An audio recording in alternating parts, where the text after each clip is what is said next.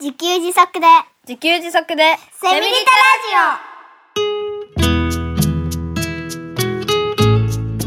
この番組はパーマカルチャー研究所の三栗祐樹が自給自足で幸せなセミリタイヤ生活を送る知恵をお届けします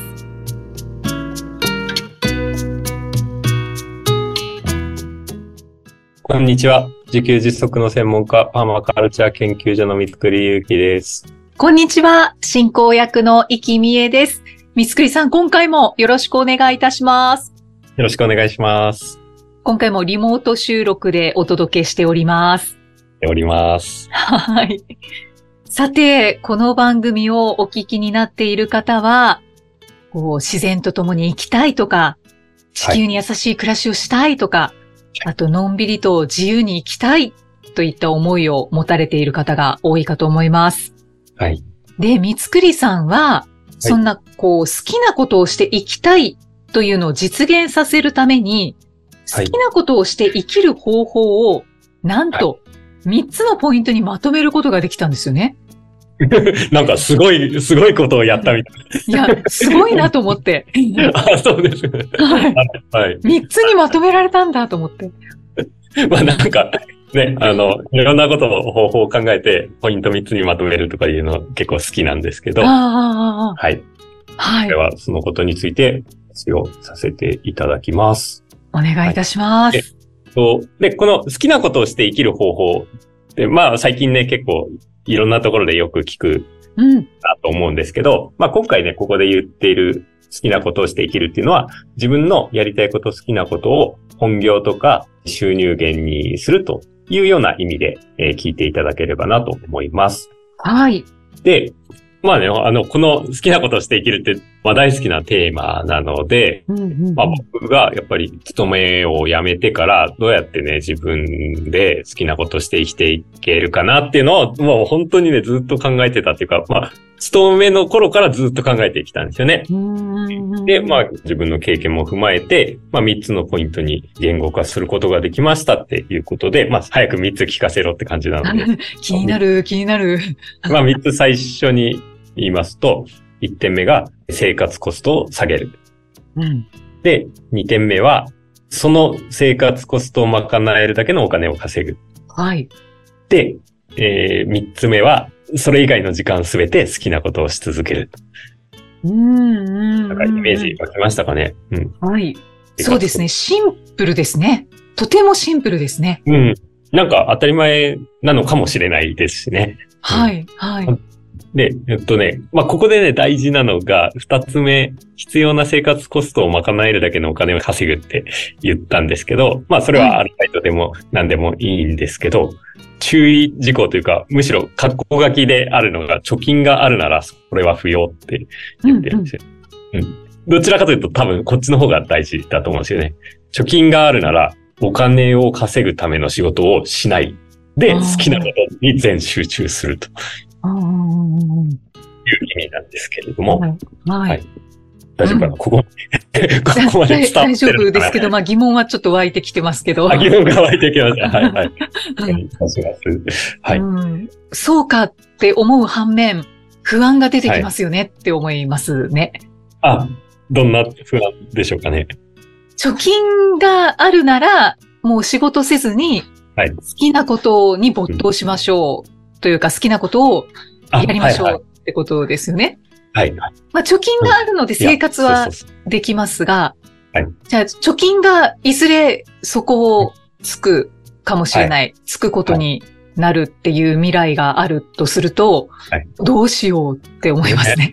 はい。思いますよね。それで、その不安に負けて、多分、お金を稼ぐための仕事をやっちゃうと思うんですよね。うん。うん。ここがすご、ものすごいポイントなんですよ。はあい。そうなると、好きなことをするための時間がなくなるんですよね。そうですね。はい。だから不安に負けて、お金がなくなることに対する不安に負けて、好きなことに注ぐ時間を削ってしまうことになっちゃいますよね。うんうんうんうんうんだからものすごい、ここがポイントで、なかなか、いや、そんなこと言ったってダメでしょ、そんな 好きなことだけ捨てちゃって思うと思うんですよ。そうですね。なんか多少お金を稼ぐためには嫌なこともやらなきゃしょうがないんじゃないのってうん。思ったりしますよね。しますよね。うんはい。けど、もうやっぱり好きなことで生きるためには、やっぱり好きなことを仕事にできるレベルに早く高めなきゃいけないので、あどんどん好きなことをいっぱいやるっていうことですね。あ。うんうんうんうんうん。で、これなんでその、そういうことになるかっていうと、えっと、1万時間の法則っていうのがあるんですよね。はい。聞いたことってありますか、いきさん。な、ないです。ないです。ないです。はいはい。はこれね、1万時間の法則、あの、一言で言うと、何かを極めるには1万時間ぐらいの時間が必要だっていう法則なんですよね。うんうんうんうん。で、うーんと、これ、元ネタがあってですね、これ2009年に出た本があって、その本の名前は、天才成功する人々の法則っていう本があって、まあその中に1万時間の法則っていうことが書かれていたらしいんですよね。うんうんうんで、この1万時間の法則が結構、まあ多分共感する人が多くて、いろんなところで引用する人が多くて、いろんなところで誰かが言ってるんじゃないかなと思うんですけど、はい。はい。で、これ、まあ僕もすごい納得いったというか、えっとね、1万時間ってどんぐらいって感じなんですけど、うん。 1万時間って、えっ、と、日本人の一般的な勤務時間ってなんとなく8時間ぐらいっていうイメージあるかなと。そうですね。はそうい。ですね。うん、じゃあ、8時間で考えると、1万時間って1250日なんですよね。うん。だから、フルで、8時 間フルで働いたとすると、3年半とか、4年とか。うん。で、あの、毎日フルで8時間働くの辛いと思うので、はい。だいたい休暇とか考えると、まあ僕の計算ではだいたい5年ぐらいかかるぐらいの感じなんですよね。あーあー。あでーそれぐらいやると、今一流とは言わないですけれども、このそれなりに自分の仕事で稼げるようになると。うんうんまあ、そんな考え方なんですよね。だから、うん1万時間のね、あの、1万時間行くまではゼロで、1万時間突破したら、 あの、稼げるようになるとか、そういうわけじゃないんですけど、なんとなく目安として結構みんな、あ、なんとなくそうかなって思うんじゃないかなと。っていうのは、サラリーマンとかでも、なんか満足に仕事ができるようになって、仕事が楽しくなってくるとかっていうのって、結構5年とか4年とか、それぐらい経ってかうら、で、ん自分で仕事がいろいろ裁量が上がってきたり、工夫できるようになってくるっていう。だから多くの人の実感にも合うんじゃないかなって気がするんですけど、うんうん。ちなみに、イキさんも、なんかいつも言ってるんですけど、あの、はいイキさんは僕から見て好きなことで生きてる人なので、あー聞いてみたいんですけど、1万時間どう思いますかあー。実感として。あ、でも、実感としては納得できます。あ、納得できますは。い、はい。やっぱり、それぐらいやると、なんか、一応のプロっぽくというか、そうですね。はい。仕事として成り立つ感じになるかなとうん思うので、ということは、これって好きなことをして生きていくには、いかに時間を捻出するか勝負だうんっていうふうに思うんですよね。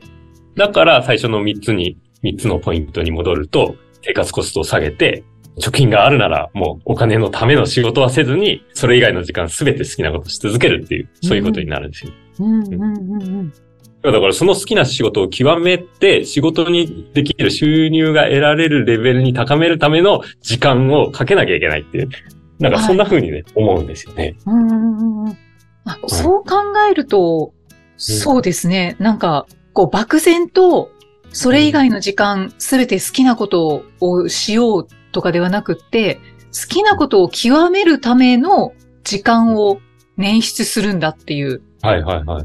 なんかそういう考え方になってくると、なんか全然こう捉え方が変わってきますね。 ああ、そうですよね。うんうんはいで、なんか、あの、好きなことをして生きていけるほど世の中は甘くないっていう、おじさんの説教みたいな、 あるじゃないですか。はいはい。はい。根深いですよね。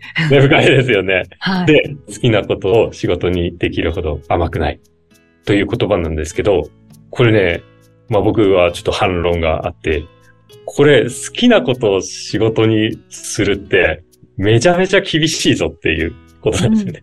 うーん。だから、あの、今言った3つって、なんかめちゃめちゃ大変なことじゃないですか。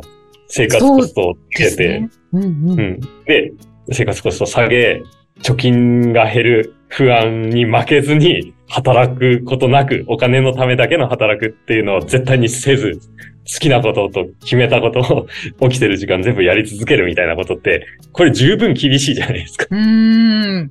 なかなかストイックですよ ね。そうですね。だから別に甘くないですっていうことです よね。まあそういう、そういう説教をするおじさんがいたら僕はそうやって戦いたいな、みたいな。はまあ僕もおじさんなんですけど。い はいあ思ったりしますね。ーうん確かにそうですね。甘くはないですよね。で、あの、もうちょっとね、例えばその生活コストを下げるっていうことを本当にやろうとすると、生活費の見直しをしなきゃいけないと思うんですよね。はい。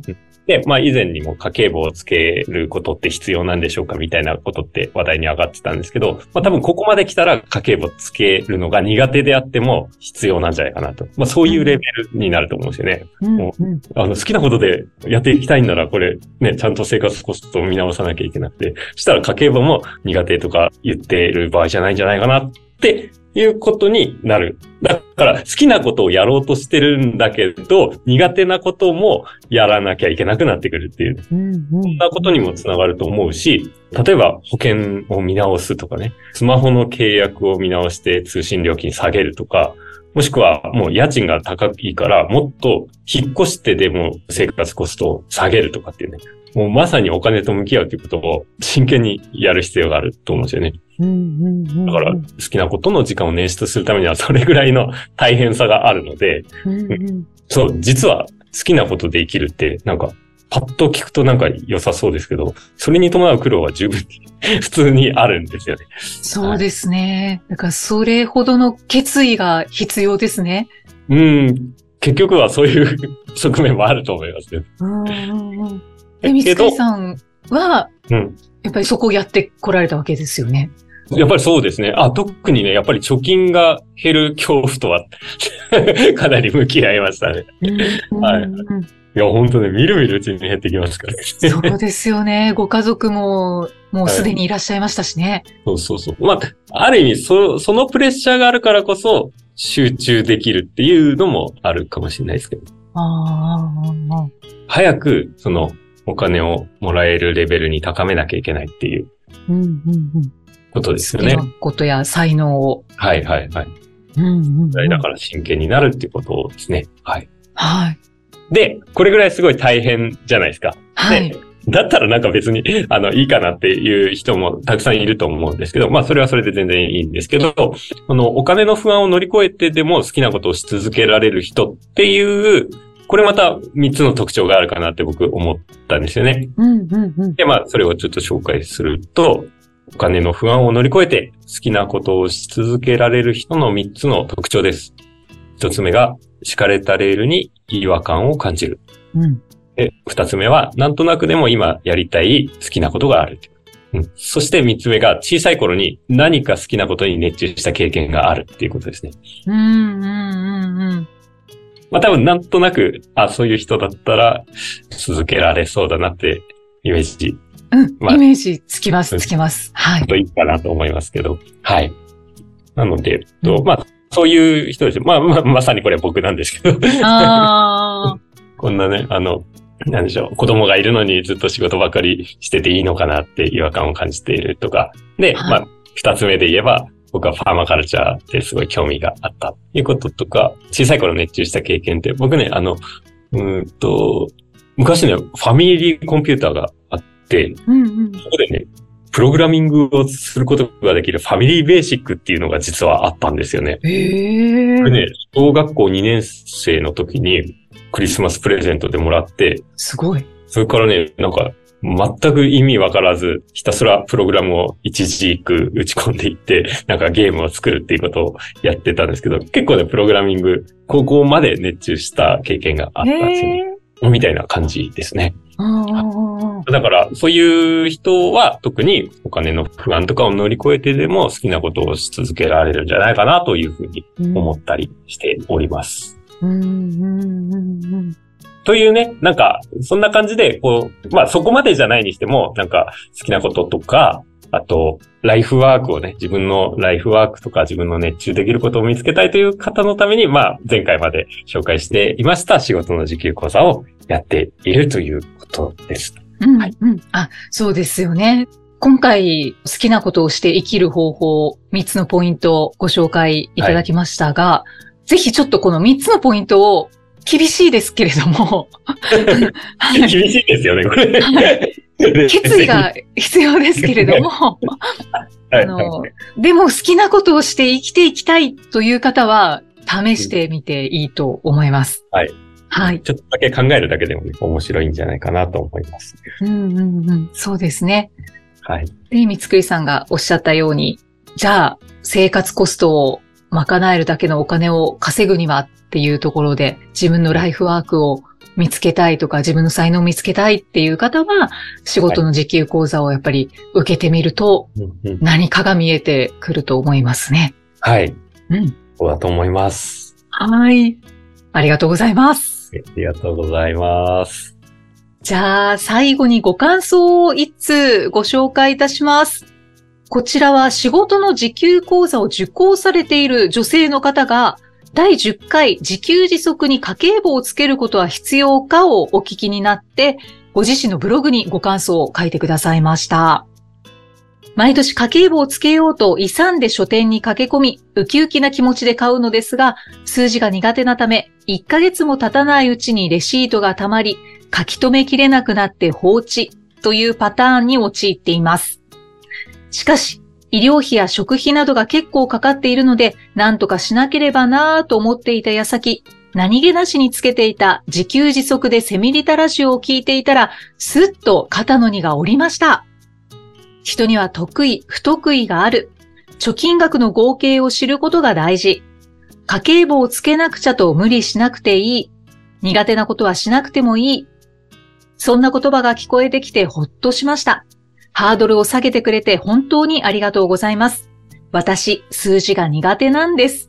とほほ。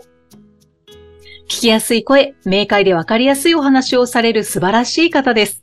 いつも多くの気づきをいただいて学ばせてもらっています。才能を引き出してくださりありがとうございます。この私のブログやメルマガも、三つくりさんのおかげでスムーズに立ち上がることができました。本当に感謝でいっぱいです。という、こんなご感想をブログに書いてくださっていますね、書いね。てくださったんですよね。ありがたいです。はあいり。がとうございます。先ほどのね、お そうそう話そうの中では。全然家計簿の話矛盾してるんですけど ね。今日の話とこの第10回の話真逆のこと言ってますけど、うんうんうん。一応解説しておきますと、今日の話っていうのは、本当に好きなことで生きていくんだっていうね。うん。で、それを仕事にするんだという時には、あの、本気でお金に向き合うレベルが、お金に向き合うレベルが高くなるってことですよね。